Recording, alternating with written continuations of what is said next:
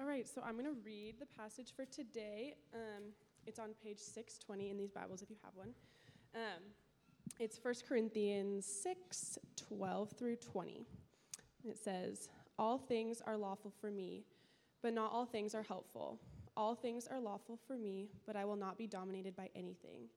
Food is meant for the stomach, and the stomach for food, and God will destroy both, one and the other. The body is not meant for sexual immorality, but for the Lord, and the Lord for the body. And God raised the Lord and will also raise us by his power. Do you not know that your bodies are members of Christ? Shall I then take the members of Christ and make them members of a prostitute? Never. Or do you not know that he who is joined to a prostitute becomes one body with her? For as it is written, the two will become flesh. But he who is joined to the Lord becomes one spirit with him. Flee from sexual immorality. Every other sin a person commits is outside the body, but the sexual immoral person sins against his own body.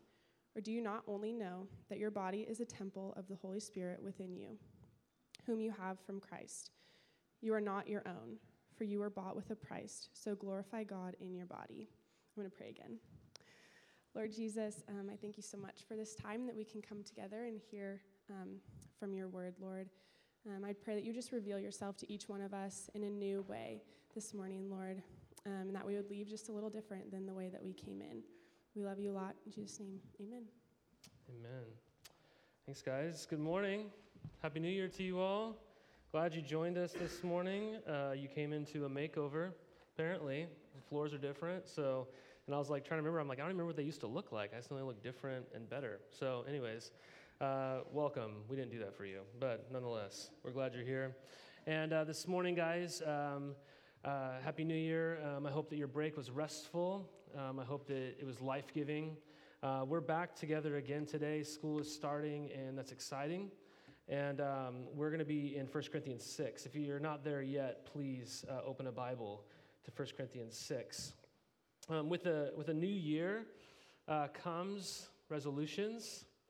Uh, you know, every year we do this. Uh, researchers say that about 60% of us make resolutions, and only about 8% of us keep them. Uh, I'm definitely among the 60 and among the, eight, you know, not the eight. I'm not among the eight, I guess I'll say that. Um, but I read this week even the results of a survey that was done on about 2,000 people. And the survey asked people what they were resolving to want to change in their lives in 2019. And they compiled the data and uh, came up with a list of top 10 things that people are resolving for this year. And so, uh, number one on that list, 71% of these 2,000 people said they are resolving to either diet or eat healthier. And number two was uh, 65% of these people said they wanted to exercise more. Uh, number three, 54% of the people said that they want to lose weight. I'm noticing a trend. Uh, number four, uh, people said, I want to save money, spend less learn a new skill or hobby, quit smoking, read more, find another job, drink less alcohol, spend more time with family and friends. Now, I think it's interesting to me that five of these 10 resolutions that the vast majority of people are apparently making, they all relate to the use, the image, and the health of our bodies. Uh, we're kind of obsessed with our bodies, aren't we? We're a little obsessed. I'm not saying it's necessarily bad. Um, it's good to want to be healthy uh, but we're, we're really, we think a lot about our bodies. And uh, what's interesting to me, though, is number one, our obsession with our bodies, uh, and also just how much messaging there is out there of people telling you what to do with your body. But then, all at the same time, we have this philosophy here in the West that says uh, no one tells me what I should do with my body. It, it's mine, and I'll do with it what I want. So just think about this, okay? Uh, people are constantly telling you what to do with your body, right? From what you should look like, from what size you should be, or even how much soda you should drink. I don't know if you remember back in 2013 14, the infamous soda ban in New York City that didn't ultimately, uh, you know, didn't keep, right? They said this is not legal. They wanted to limit the drinking sizes of soda to 16 ounces or less. Remember this? People are even telling you what you can drink and not drink. Right? People are telling you what to do with your body, and they're telling you especially what to do and believe about the use of your body sexually. Okay, so there, people will say, sleep with whoever you want, as long as you're happy. as long as you're in love, as long as it's mutually consented between the two of you, right? Uh, we're told even to experiment these days. We're told to explore. We're even told that it's foolish to marry someone if you've never slept with him, because how do you know if they're any good in bed? Like, how do you know if there's any sexual chemistry between the two of you? Uh, we even see that uh, pornography use is higher and even more accessible than ever. And out of one side of people's mouths, people might say, yeah, there's probably a problem with pornography, and people are trying to figure out how to limit that a little bit. But then out of the other side of that same person's mouth, you'll hear them maybe joke about pornography, make light of it, or even say that it's fine. So you're constantly being told what to do with your body, and simultaneously you're told, don't let anybody tell you what to do with your body. So, which is it? And does it even matter what you do with your body? Well, 1 Corinthians actually addresses the human body a lot. I joked with Mackenzie this morning. She's like, What are we speaking about? I was like, We're talking about our bodies. It's kind of weird. But uh, we talk, it talks about the body a lot. And our text this morning is the first passage in 1 Corinthians, amongst many that actually follow, where Paul explicitly addresses how we are to view and understand and use our bodies. And in our passage this morning, we discover then that most of us, if not all of us, uh, severely underestimate how, un- how unimportant our bodies are to God. Uh, so we see just a few things. If you have your paper notes, uh, uh Jackie typed that on the back for you. Uh, we see three things I want to see in this passage. We see in verses 12 through 14, number one, that we need to understand what our body is, what it is. Uh, number two, uh, we see in verses 15 through 17 that we shouldn't misunderstand what sex actually is. And most of us do. And number three, we see in verses 18 through 20, positively, we see what we should do with our body what we should do with our bodies. So, the first thing we see is we need to understand what our body even is. Look with me in verse 12. It says, All things are lawful for me, but not all things are helpful. All things are lawful for me, but I will not be dominated by anything. Food is meant for the stomach, and the stomach for food, and God will destroy both one and the other. The body is not meant for sexual morality, but for the Lord and the Lord for the body. And God raised the Lord and will also raise us up by his power. So if you're reading in a Bible, you have these quotation marks in your Bible around these phrases. The phrase, all things are helpful for me. There's quotation marks around that. And then there's another quotation mark around the phrase, food is meant for the stomach, and stomach is meant for the food, or stomach is meant for food. So the reason that these phrases are in, you know, quotes is because these were cultural sayings in Greek society. So people would say these things all the time. They wouldn't really think about what they were saying. They just said them, they just believed them. These were mantras that people would quote to each other that you could basically say. We have mantras too. Mantras like you only live once, right? And we're all like, yeah, you only live once, you know, or you know, we say things like, you know, you speak your truth. Or we say things even like if you love me, you will approve of me. Right? These are mantras. My personal mantra is just trying to keep it 100. You know, I'm still using that, right? That's what I'm about, okay? Um, you know, we all have our mantras. Okay? Paul may have said these things at one point. He might have even used them in his teaching. Okay? Who knows? But what he's doing here is he's using these sayings that are well embraced in Greek society that have now become embraced in this community of Jesus here in Corinth, and they've applied them to basically mean that now they are, quote unquote, free in Christ, and everything is on the table.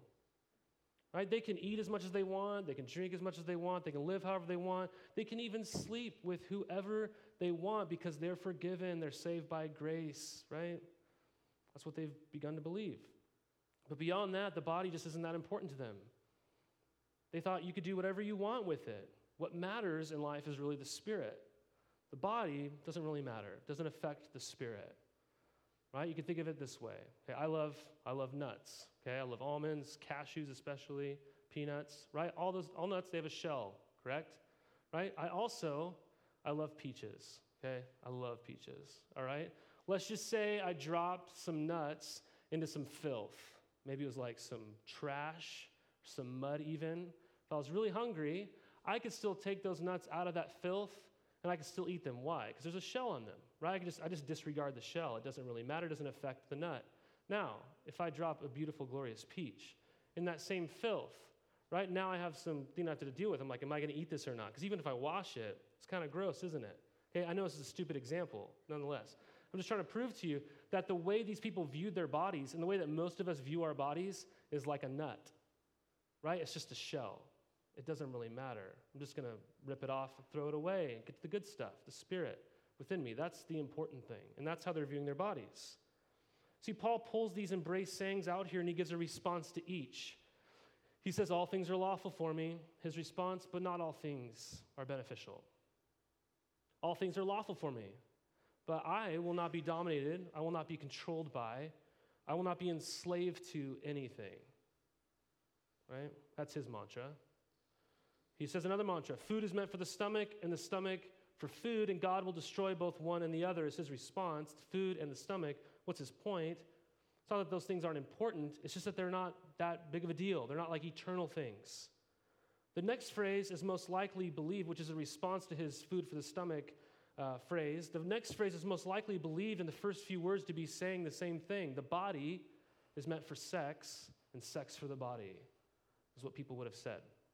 But Paul says, no, the body is not meant for sexual morality, it's for the Lord. And the Lord is for the body. And God raised the Lord. He raised Jesus from the dead. And so he will also raise us by his power. Do you guys see what's going on in this culture? Do you see what Paul's trying to show them and show you this morning? That they have come to a place in their beliefs, not simply as a culture, but as, act- as followers of Jesus. They've come to the place in their culture where they would say, It doesn't matter how I use my body. They believe that God simply saved their spirit, that they were merely spiritual beings, that's who they really were, and so it didn't really matter what they did with their bodies. It's just a shell. And I've heard far too many Christians in my life who've talked this way about the physical world, that it doesn't really matter. And so I've heard Christians in my life just abuse creation. They don't steward it well. They're like, doesn't matter, it's all going to burn someday. I've heard people say that kind of stuff, which is not even true. It's not even biblical. Or people said, hey, I'm not, I'm going to get a new body someday. So I'm just going to like engorge myself with all this food and, and just eat whatever I want. It doesn't really matter. I've heard so many believers say that. Like, I can just trash this thing. But that's not at all we see here. Right? I mean, have you ever heard that kind of idea? It's not a Christian idea, but people say that it is in the name of Jesus. See, our culture, much like this one in Corinth, has this notion that it doesn't matter much what we do with our bodies, but we misunderstand what the body is. Do you see what the text says? Just know, I'm not saying this. This isn't a Josh-ism or something. God is actually saying this. What he's saying to us is this that he, God, he's actually pro body. He's pro body. God cares deeply about your body and what you do with it. He's pro body. He says the body is meant for the Lord and the Lord for the body. And I think most often uh, I, and probably many of us, read and we place the emphasis on that first phrase the body is meant for the Lord, and that's totally true. But just consider the second half of that phrase the Lord is for the body. The Lord is for your body, He's pro body. I mean, uh, just think about it. Often when we read passages like this, what stands out to us is all these things that rub up against us. All these things that we're saying, oh man, I shouldn't do that, or I actually want to do that. I don't know if I want to believe this passage. We always think about what we shouldn't do or can't do, but just look at the affirmation of what God is saying to you in this passage. He's very positive towards something here. We are explicitly told that the human body is a really good thing. It's a really good thing.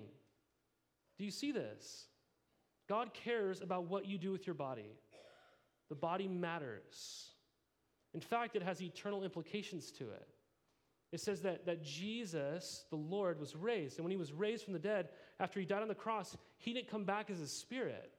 He, come, he came back in a body, in a perfected body. People still recognized him, he, though, in fact, had a new and perfected body. Right? This is important to God.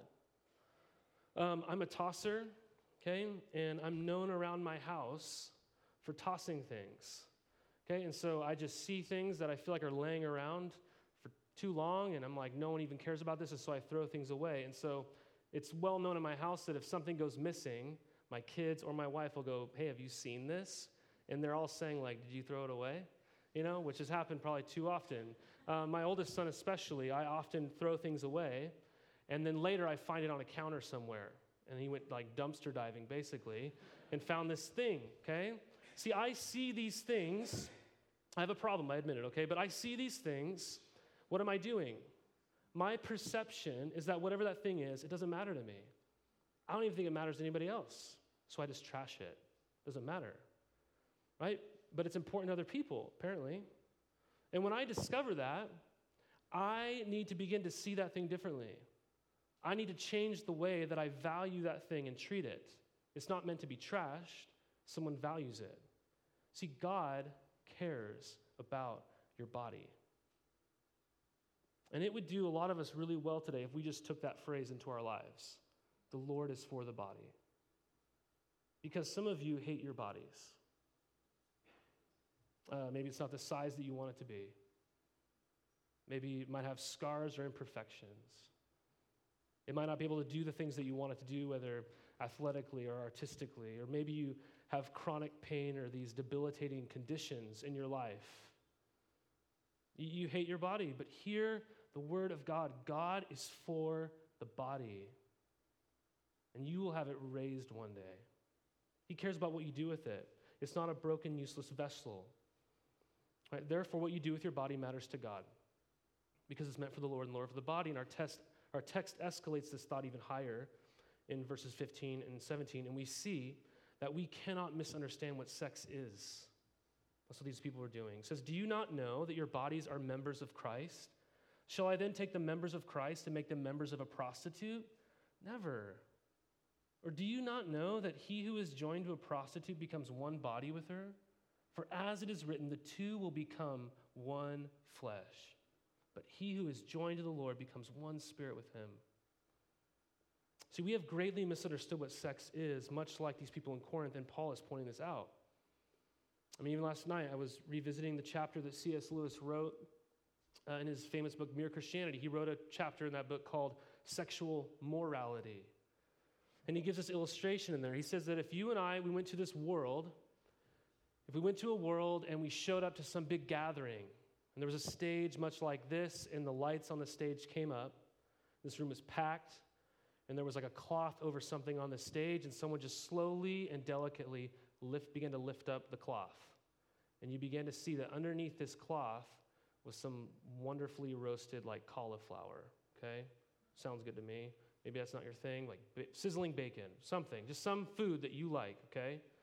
And it was coming up, you know, with the cloth, and you began to see it, and everyone starts salivating.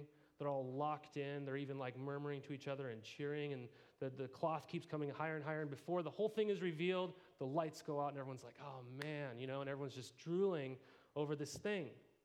He said, You would assume, if you've never been to this society before, you would assume that the, the way these people viewed food, something had gone very wrong.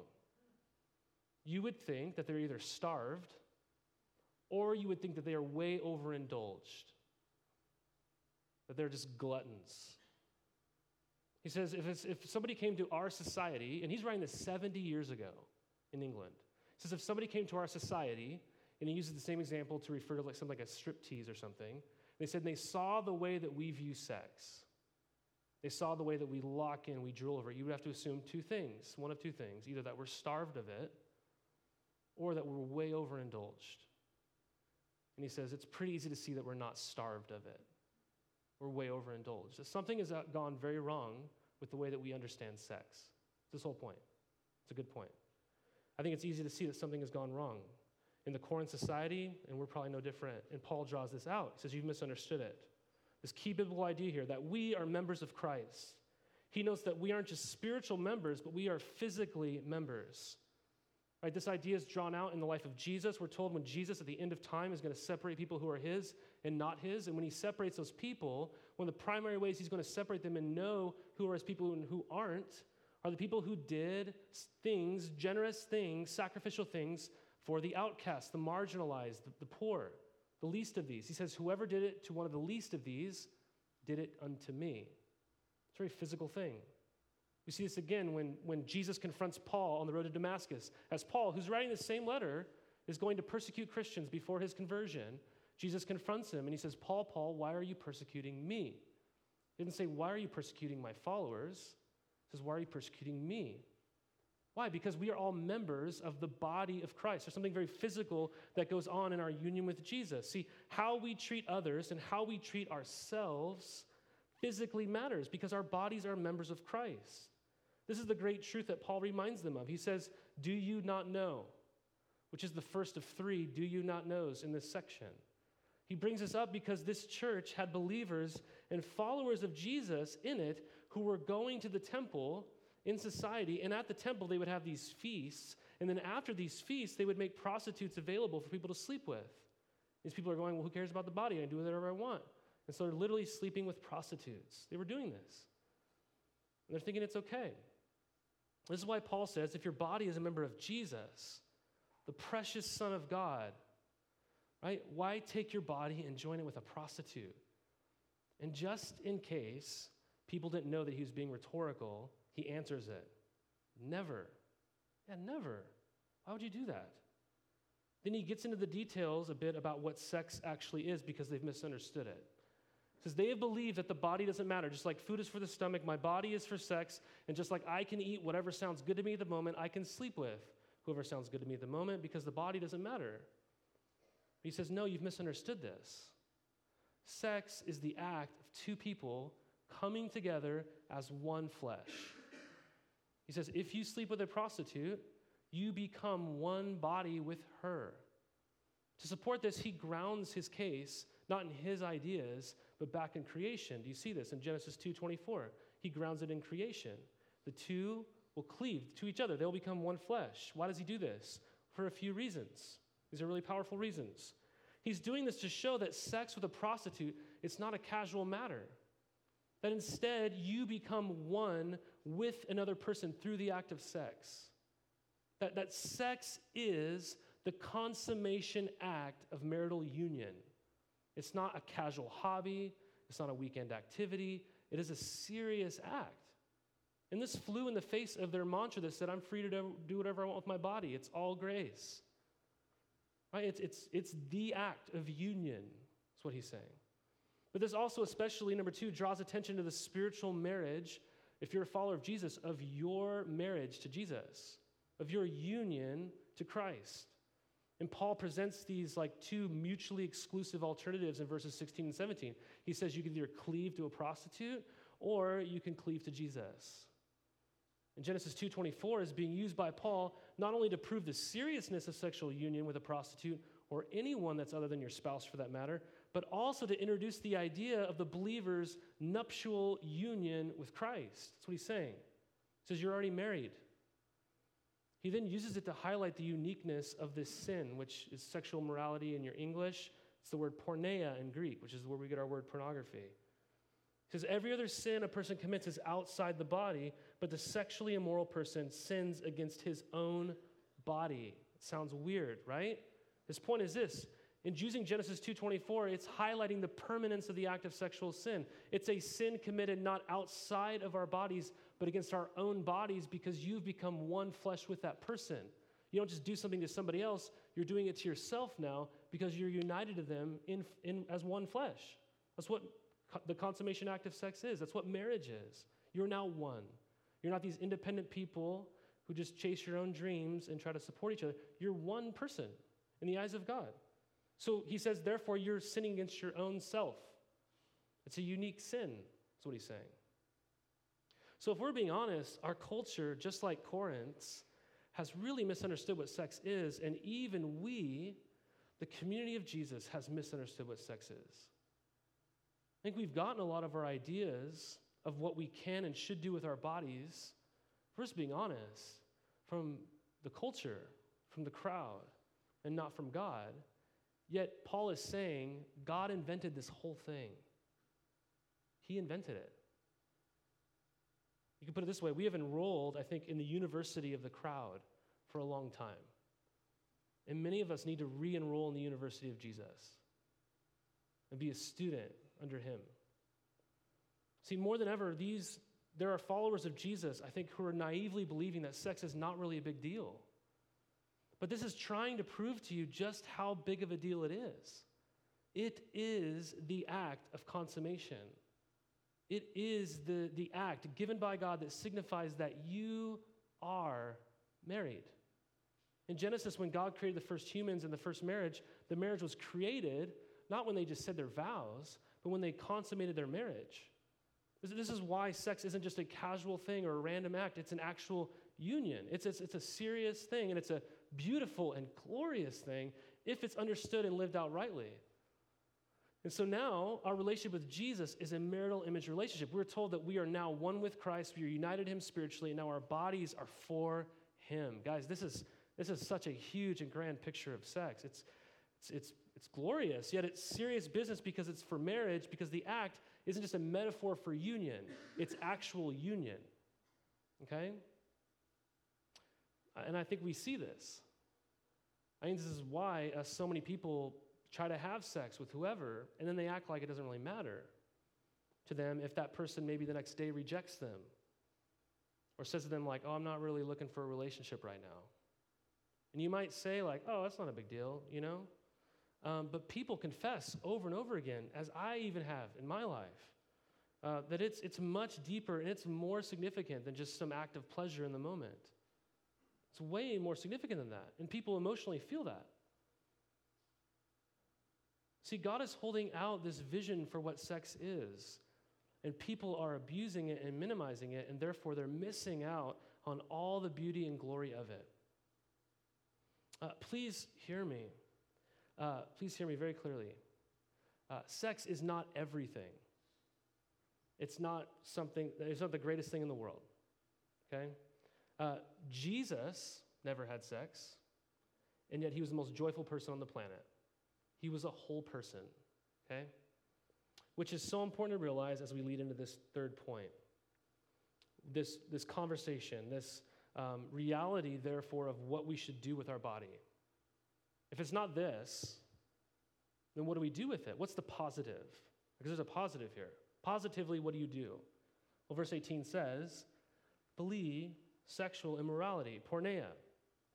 Every other sin a person commits is outside the body, but the sexually immoral person sins against his own body. Or do you not know that your body is a temple of the Holy Spirit within you, whom you have from God? You are not your own, for you were bought with a price. So glorify God in your body.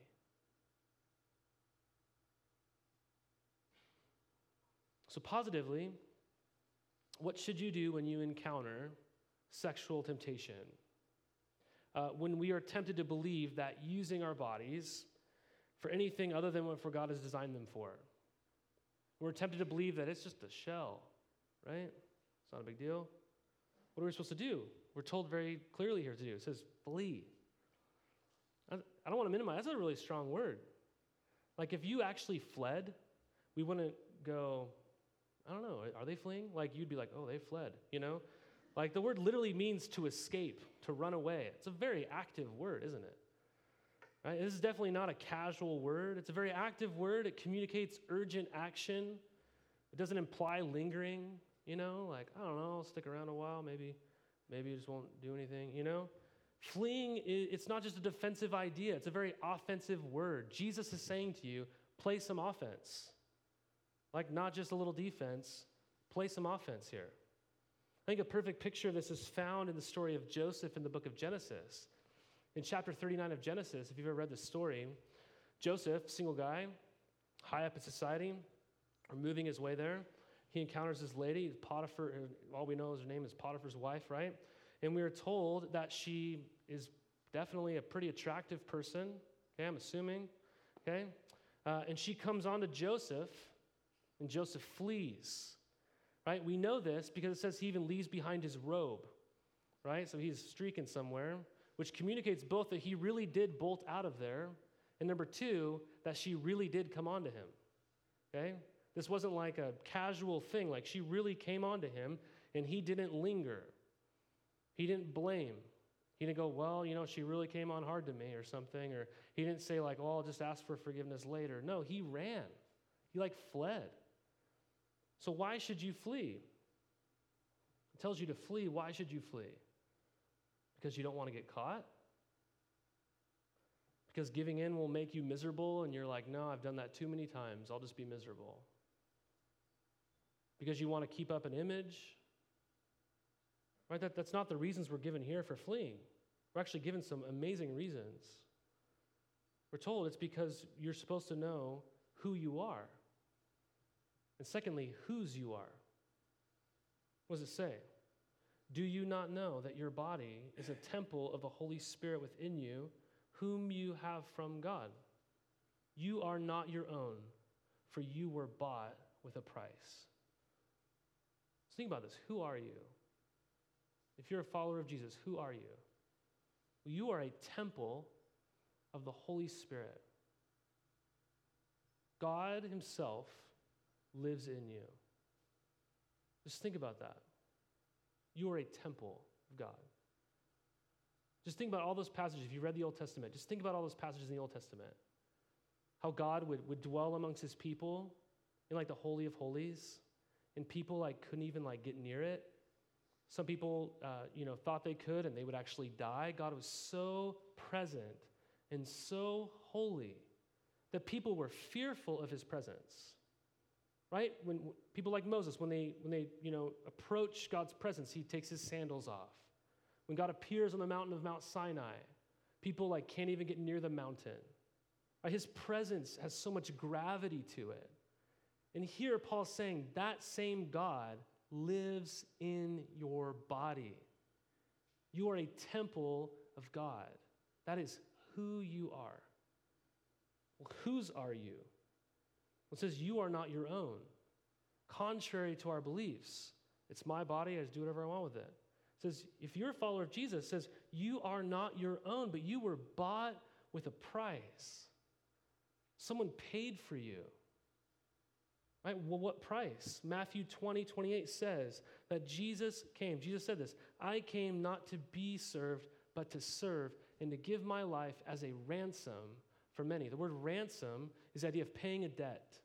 Jesus paid a debt to set you free. He ransomed you. He paid the price. What was the price he paid for your freedom from, from your slavery? Right? He did it with his own blood, with divine blood. God purchased your freedom. That's what he did. He didn't purchase your freedom from your slavery to sin and death so that you could just live however you want, right? That would be a terrible idea because it was living however we want that got us into our slavery. But he actually delivered us, he ransomed us, he purchased your freedom so that you could experience his good rule and reign in your life. See, you were bought. It, it's interesting to me that though Jesus did, did this, he didn't just buy workers. That's not what it says. He didn't buy you so you could get to work for him. That's not what it says. He bought dwelling places. You notice that? That's what it says he does. He bought dwelling places for God to live and dwell and glorify himself in. Like, do you see this? This actually, I, think this really changes everything. The reason for fleeing sexual immorality is not because you might get caught, but because you have been bought. That's what it says. Again, we see this perfectly in the example of Joseph. In Joseph, uh, in Genesis 41, Joseph is described as a man who has the Spirit of God. And then back in chapter 39, he gives the motivation for why he didn't want to give in to Potiphar's wife. What did he say? What did he say when he did that? He says, I didn't want to sin against God. That's what he said. In other words, he wanted to glorify God. It wasn't that he didn't want to get caught. It wasn't that he wanted to ruin his present circumstances. It, w- it wasn't because she wasn't attractive enough. It wasn't because he was trying to keep up his reputation, it was because he didn't want to sin against God. He wanted to glorify God with his body. See, I think here's the power to live the way God has called you and designed you to live it's knowing who you are and whose you are. That you and I, guys, we have been bought at a price. The price was the precious blood of Jesus. What kind of response then? If that's our, if that's our story, if that's true for you this morning, if you've placed your faith wholly in Jesus and said, I want to follow you with my life, what's your response to this? What's a logical response? If you've been ransomed, I'll put it this way. I uh, heard this the other day. Let's just imagine that uh, you came to my house, I wasn't there, and a bill arrived at my house, okay? A bill arrived at my house while I was gone, and you saw the bill and you paid it for me. And later I show up at my house and I come to find out that you paid my bill. That's awesome, right? You're a great person, okay? Thank you so much for doing that. Um, but I have one big question, don't I? What bill was it? Was it my water bill? That's really nice of you. Thank you, right? Probably say thanks. Hey, we should catch up sometime. You know, that's probably what we do. You know, I'll take you out. Right? Was it my student loan bill? Awesome. Yeah, that's, that's a pretty big deal. Some of you were like, yeah, that'd be great. Okay. What if it was my mortgage? What if it was my mortgage? Now we're talking, right? That's awesome. If, you, if I found out that you'd paid my mortgage, that would demand a way different response from me, right, than if you paid my water bill, wouldn't it? Right, the same is true with God. If, if there was a debt that you couldn't pay, and it cost Jesus his own life in order to pay that ransom, if he shed his own divine blood to set you free, what kind of response should we have? What kind of response? If I am not my own, if I was bought with the blood of Jesus, what is my response? The response in our passage is what? It's the last few words. It's the title of the sermon Glorify God in your body. So, glorify God in your body. You're a temple. That presence that no one could get near Jesus died so that God Himself could reign and live in you. You were bought. So glorify God in your body. If anything like me that sounds cool, what does that mean? So be on the screen. What does it mean to glorify God in your body? It simply means this to use your body in such a way that the world sees that Jesus is more precious to you than all other bodily cravings. That's what it means to glorify God in your body. Is that you now use your body in such a way that the world looks at your life and they go, man, Jesus is the most precious thing in the world to you. That's what it means. That the world sees that Jesus is more precious to you than all your other bodily cravings. It's basically the idea of being dominated by something, to be dominated by the preciousness of Jesus to you. Remember, Paul says, I will not be dominated by anything. Why does he say that? Because he's dominated by Jesus. Being dominated by something is proving what you glorify. There's this huge parallel here to verse 12. Paul is saying, Be dominated by the worth and value of Jesus. May he be supremely precious to you. That's what he says. So I just need to say this. I assume that there are many of you here this morning. You walk in here and maybe God's even convicting you right now, as I feel like I've been this whole week about this, and you're feeling a lot of guilt and a lot of shame over the way you've used your body. Maybe even last night or this morning, I don't know. And the Holy Spirit's convicting you. I just need you to know, guys, that if that's you, there is fresh grace to be had and experienced in Jesus this morning. He, he perfectly glorified God the Father with his body and yet he offered up his body to be broken for you on the cross. His body was broken so that you could and would receive extravagant grace this morning, guys. Today is a fresh start. Today is a new day if you have it with Jesus. Jesus is being held out to you this morning just to consider what he's done for you, what he's finished for you.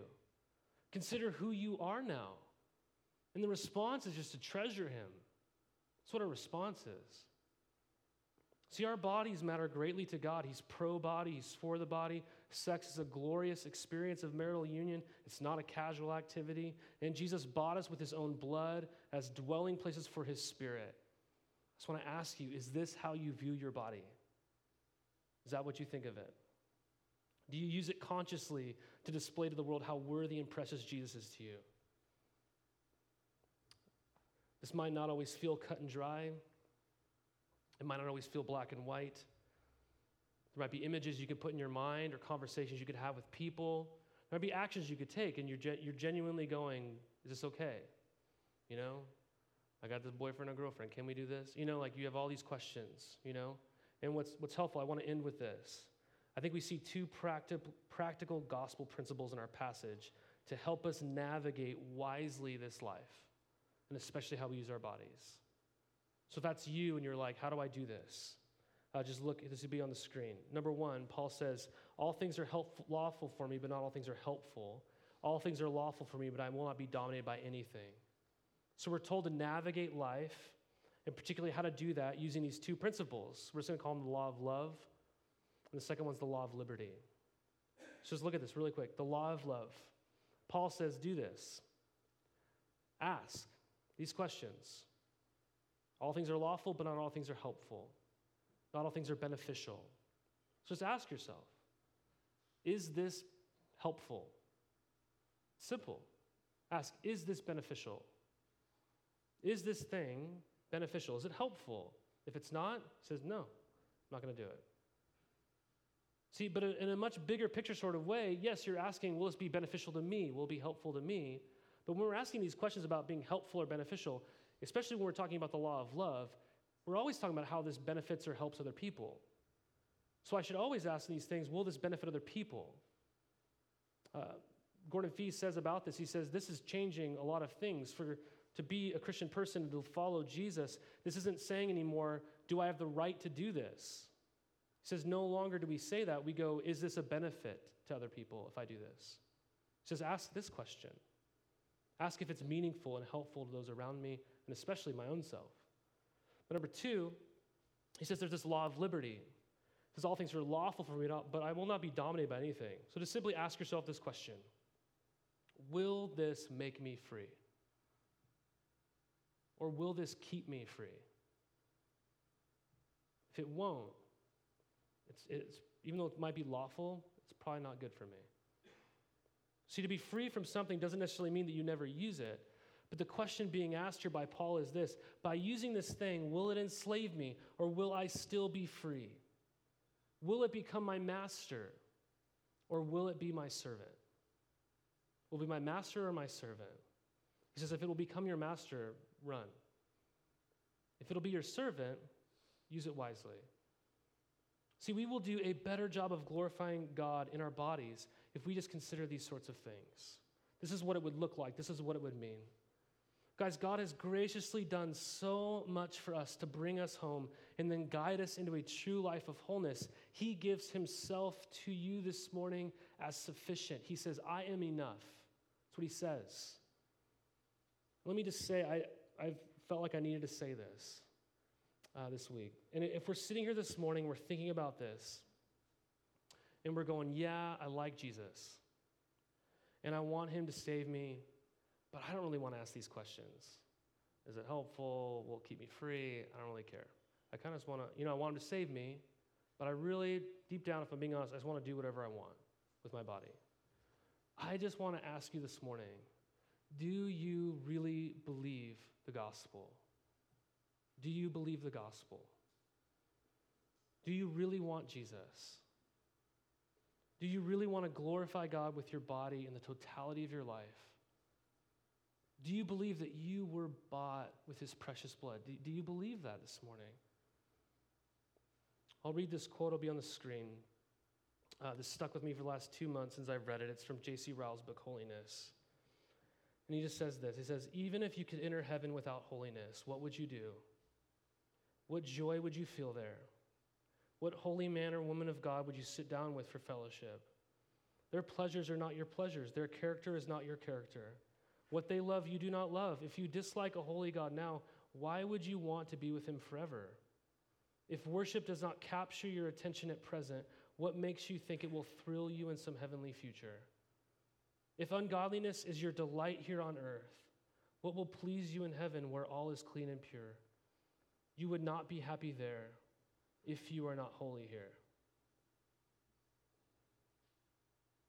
It's my deep hope and prayer today that we would be people who long to glorify God in our bodies. Our bodies matter to God. That we wouldn't just claim Jesus in union with Him, yet just feel fine doing whatever we want with our body. When we fail to glorify God in our bodies, though, my prayer is this that we would realize that we are still bought. that the debt has been paid, that forgiveness is still offered this morning, that grace is still freshly extended to you. And may that motivate us to glorify Him. May we not value His grace in a cheap sort of way. Let's all stand together as we respond to God's word, okay?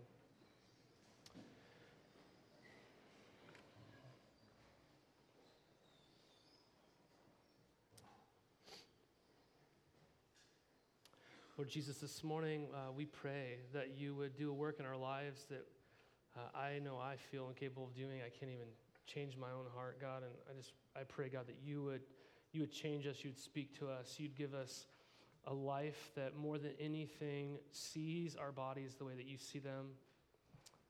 And God, that we would treasure you, Jesus, above all else. God, that we would be people who uh, would long just even prove with our lives how precious you are to us. God, I know if we really saw you as you were, um, it probably wouldn't be very hard to do. And so, Lord, I just pray that you would display yourself to us today. May you just open our eyes once again to see how extravagant your grace is, uh, how real you are, Jesus, and help us to come more in alignment with you. I pray these things in Christ's name. Amen.